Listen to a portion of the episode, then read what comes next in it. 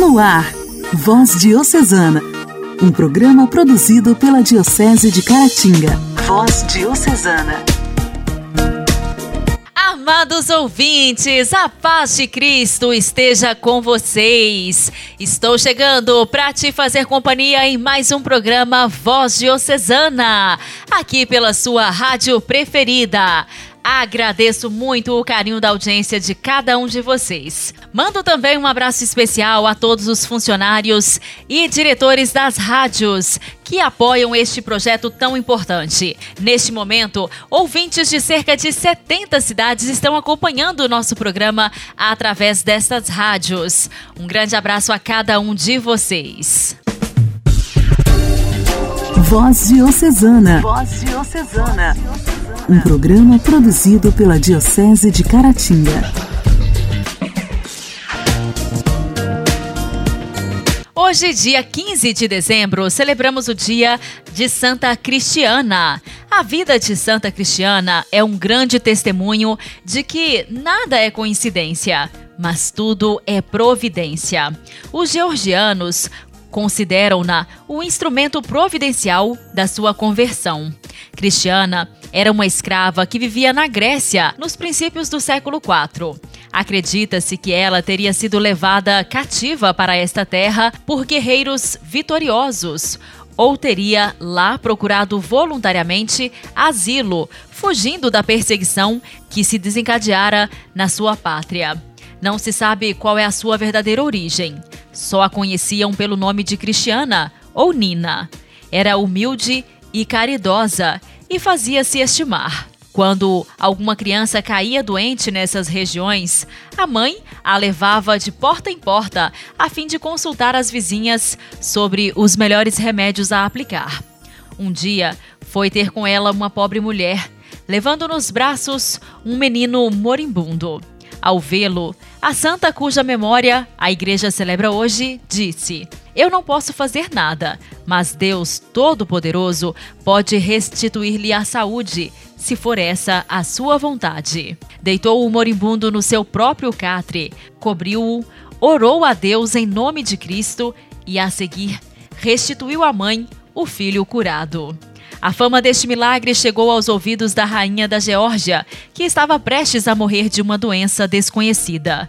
Pediu ela que lhe chamassem Cristiana, mas esta, cuja inocência já tinha corrido muitos perigos, respondeu: O meu lugar não é em um palácio. Foi então a rainha ter com a escrava e recuperou a saúde. Tanto ela como o rei quiseram recompensá-la com ricos presentes, mas Cristiana se recusou, dizendo: A única coisa que me faria feliz seria ver-vos abraçar a religião cristã. Miriam levou muito tempo a tomar essa decisão, mas um dia, correndo grave perigo numa caçada às feras, prometeu que, se escapasse ilesa, se tornaria cristã. Sabe-se efetivamente que, há cerca do ano de 325, ela pediu a Constantino que lhe enviasse missionários. O imperador enviou-lhe o bispo Pedro e o sacerdote Jacó, que batizaram todos os habitantes da sua capital, lançando assim os fundamentos do cristianismo neste país. Santa Cristiana faleceu no ano de 330, sendo enterrada no mosteiro Santavro, onde viveu até os últimos dias da sua vida. Na Geórgia, Santa Cristiana é venerada como padroeira.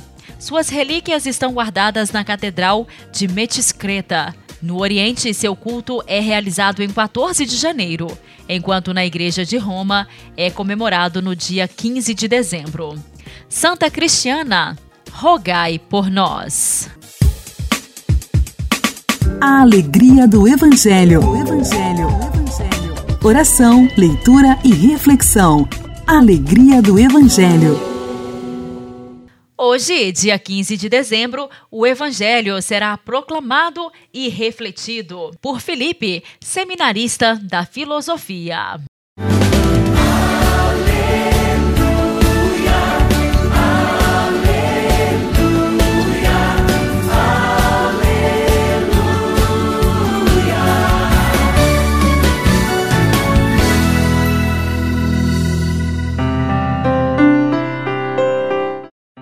Evangelho de Nosso Senhor Jesus Cristo, escrito por São Lucas, capítulo 7, versículos de 19 a 23. Naquele tempo, João convocou dois de seus discípulos e mandou-os perguntar ao Senhor: És tu aquele que há de vir ou devemos esperar outro? Eles foram ter com Jesus e disseram: João Batista nos mandou a ti para perguntar: És tu aquele que há de vir ou devemos esperar outro? Nessa mesma hora, Jesus curou de doenças, enfermidades e espíritos malignos a muitas pessoas e fez muitos cegos recuperarem a vista. Então Jesus lhes respondeu: Ide contar a João o que vistes e ouvistes os cegos recuperam a vista, os paralíticos andam, os leprosos são purificados, os surdos ouvem, os mortos ressuscitam, e a boa nova é anunciada aos pobres. É feliz aquele que não se escandaliza por causa de mim. Palavra da salvação, glória a vós, Senhor. Meu querido irmão, minha querida irmã que acompanha o nosso programa Voz Diocesana. Hoje, quando vemos que na nossa vida não sabemos que o que esperar, quando por vezes perdemos a confiança porque não nos atrevemos a olhar para além das nossas imperfeições, quando estamos alegres por ser fiéis a Jesus Cristo e ao mesmo tempo inquietos ou abatidos porque não saboreamos os frutos da nossa missão apostólica, então o Senhor vem ao nosso encontro e quer que, como João Batista, nos questionemos: devemos esperar outro?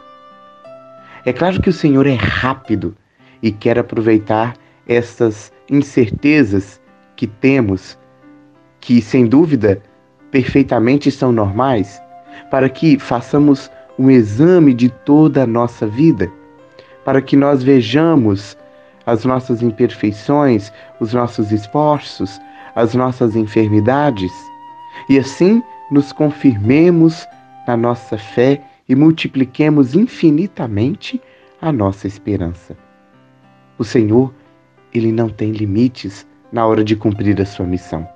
Os cegos recuperam a vista, paralíticos andam, leprosos são purificados.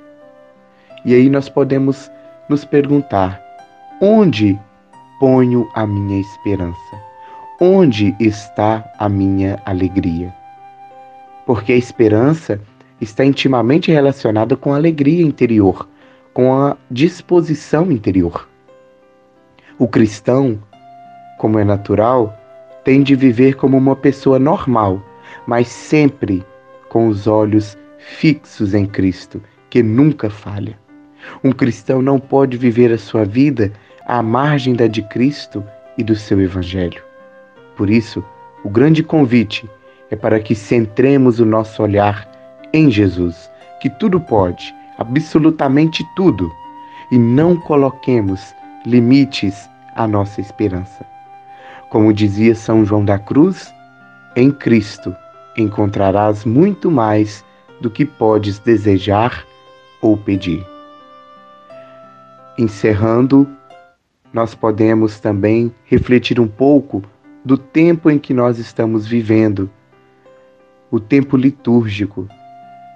Olhando para a liturgia, que não é uma espécie de jogo sagrado, a Igreja nos proporciona este tempo do advento porque quer que cada crente cada fiel reanime em Cristo a virtude da esperança na sua vida. Muitas vezes perdemos-la frequentemente porque confiamos demais nas nossas forças e não queremos reconhecer que estamos doentes, necessitados dos cuidados da mão do Senhor. É a partir do reconhecimento de que sou pequeno é que o milagre começa a acontecer na minha vida. Mas é assim que tem que ser. E como Jesus nos conhece e sabe que todos somos feitos da mesma pasta, ele nos oferece a sua mão salvadora. Por isso, a oração interior que nós somos convidados a fazer neste dia é a seguinte: Obrigado, Senhor, por me tirares do barro e encheres o meu coração de esperança.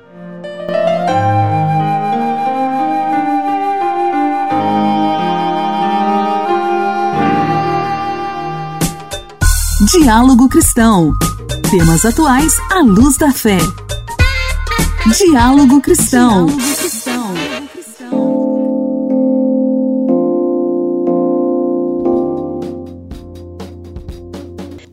36 milhões de beneficiários do INSS já têm data certa para receber o primeiro benefício com reajuste em 2022. Aposentadorias, pensões e auxílios equivalentes ao salário mínimo serão pagos entre os dias 25 de janeiro e 7 de fevereiro, já com o valor do piso nacional que for definido para 2022. Para aposentados e beneficiários do INSS que ganham mais que o piso, o primeiro pagamento com reajuste chegará entre os dias 1 e 7 de fevereiro, segundo informou o INSS.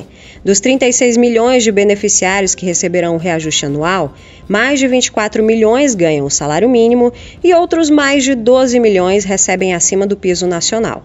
As datas foram definidas no calendário anual de pagamentos para 2022, divulgado pelo INSS neste mês de dezembro. Os dias exatos do primeiro depósito com reajuste anual, referente a janeiro, variam conforme o final do benefício sem o dígito que aparece depois do traço.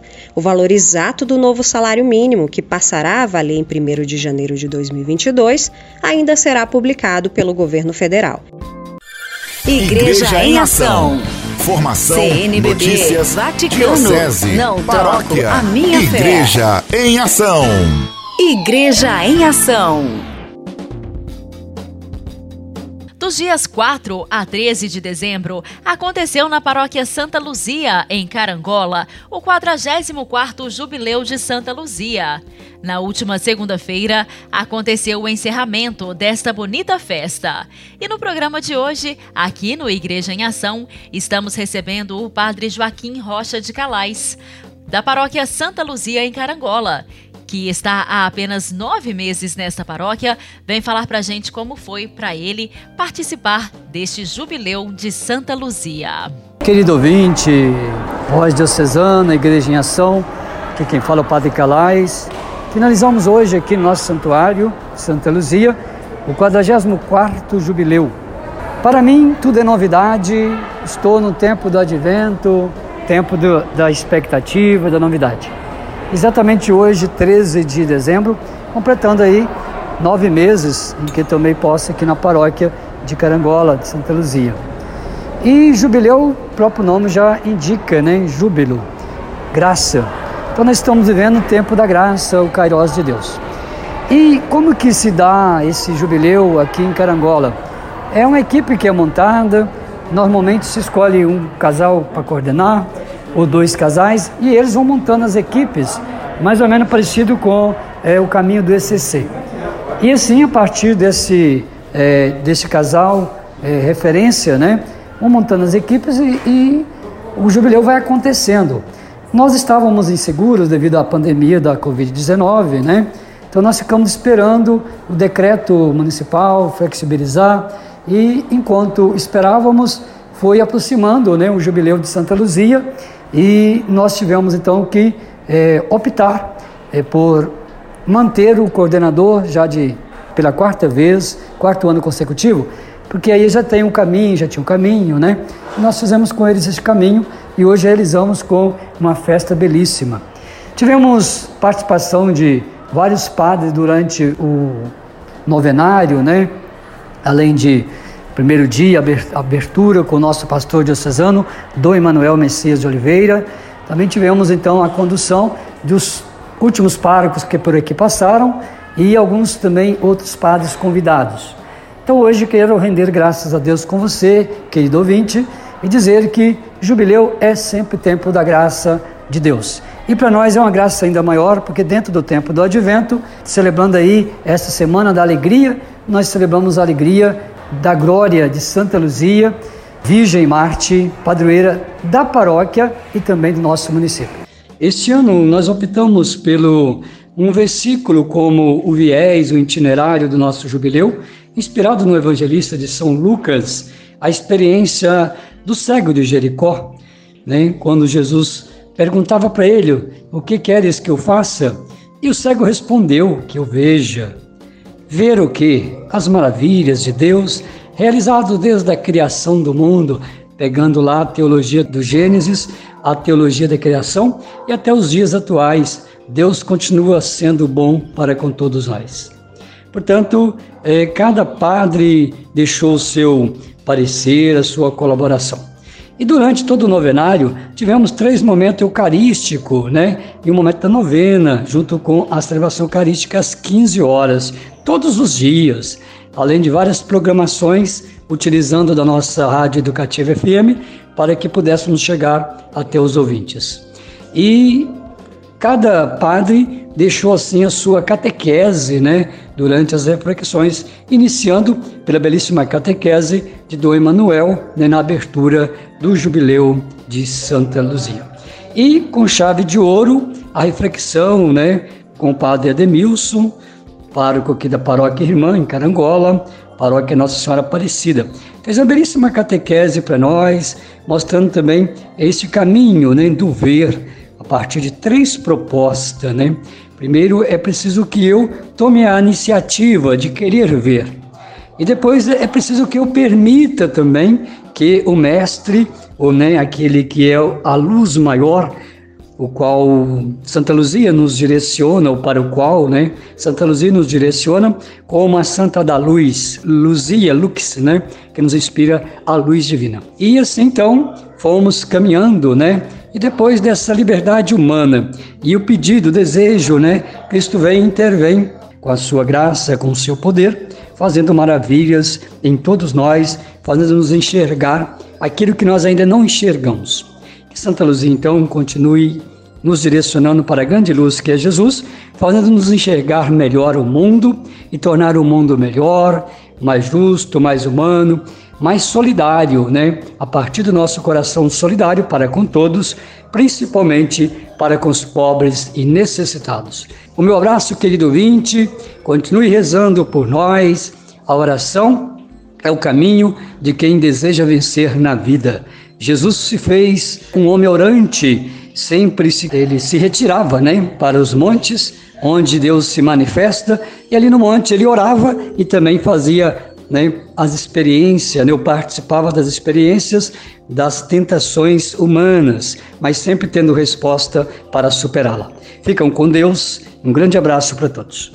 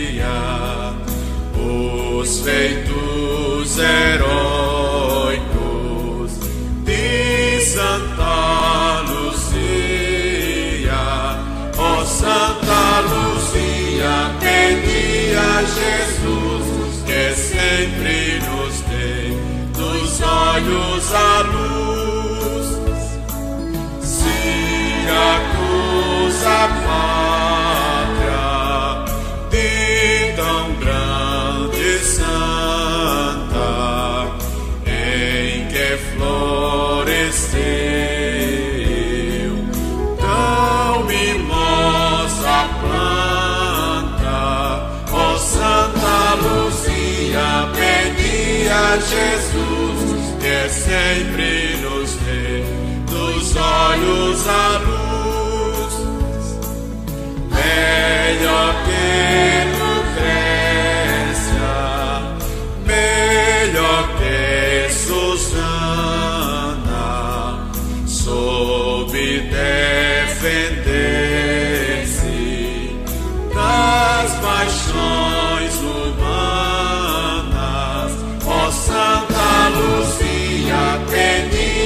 Jesus, que sempre nos dê dos olhos a luz.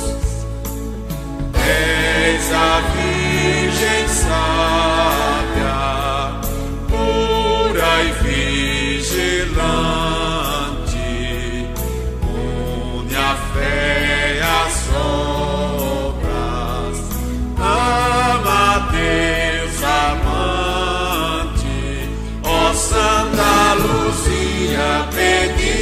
Jesus, que sempre nos dê dos olhos a luz.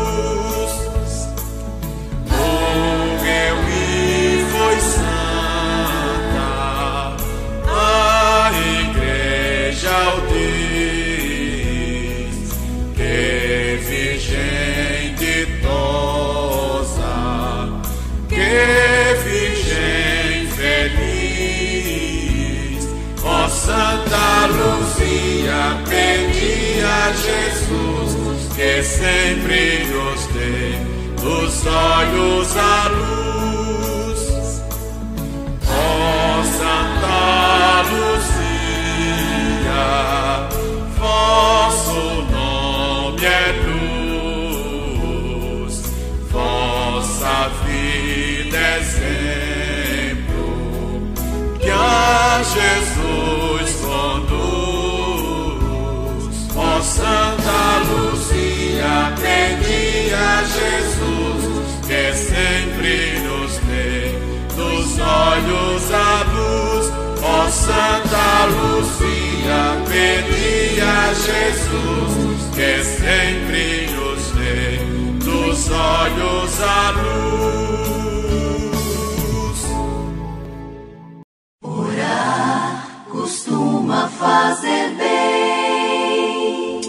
Intimidade com Deus. Esse é o segredo. Intimidade com Deus. Compadre Elias Garcia. Elias Garcia. Costuma fazer bem.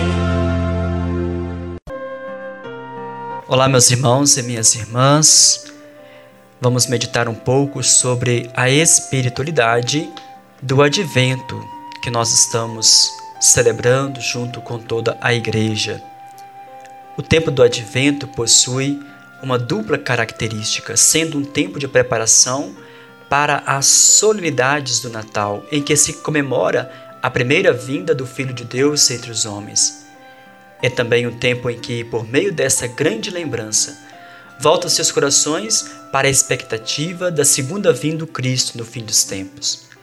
O tempo do advento se prepara como um tempo de piedosa e alegre expectativa. Constatamos à primeira vista que o advento não é um tempo de penitência, e sim de alegria, de esperança, de uma alegre expectativa. A cor roxa dos paramentos litúrgicos não nos deve induzir a igualar o advento à quaresma. Advento é o tempo da esperança, em vista do encontro com o Senhor que vem. Deus vem sempre ao nosso encontro. No entanto, não ficamos no advento por muito tempo com a nossa atenção dirigida para a última vinda do Senhor. Logo passamos para o aspecto principal do advento, que é a preparação para a vinda do Filho de Deus na carne.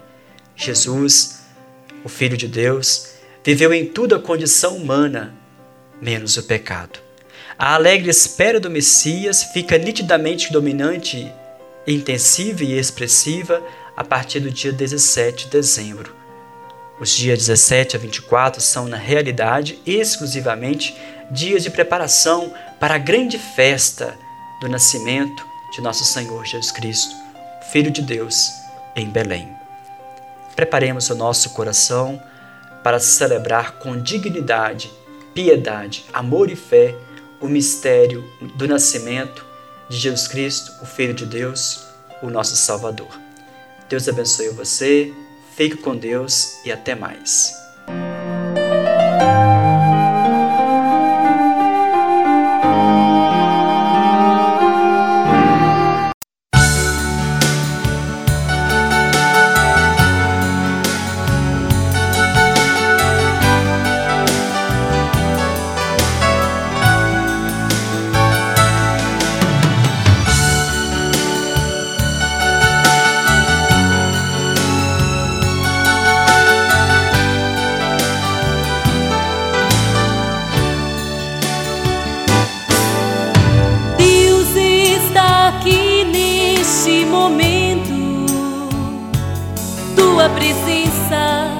É real em meu viver. Entregue tua vida e teus problemas. Fale com Deus, Ele vai ajudar você.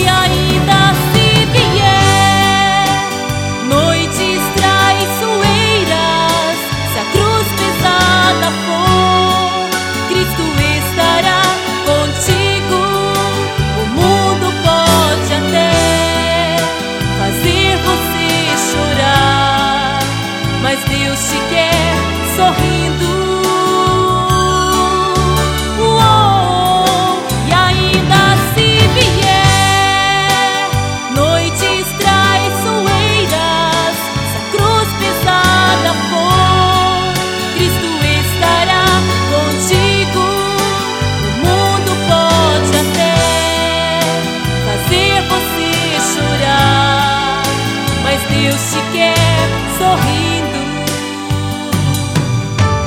Sejam quais forem teus problemas, fale com Deus, Ele vai ajudar você. E pois da dor vem sempre a alegria, fale com Deus, Ele não te deixará.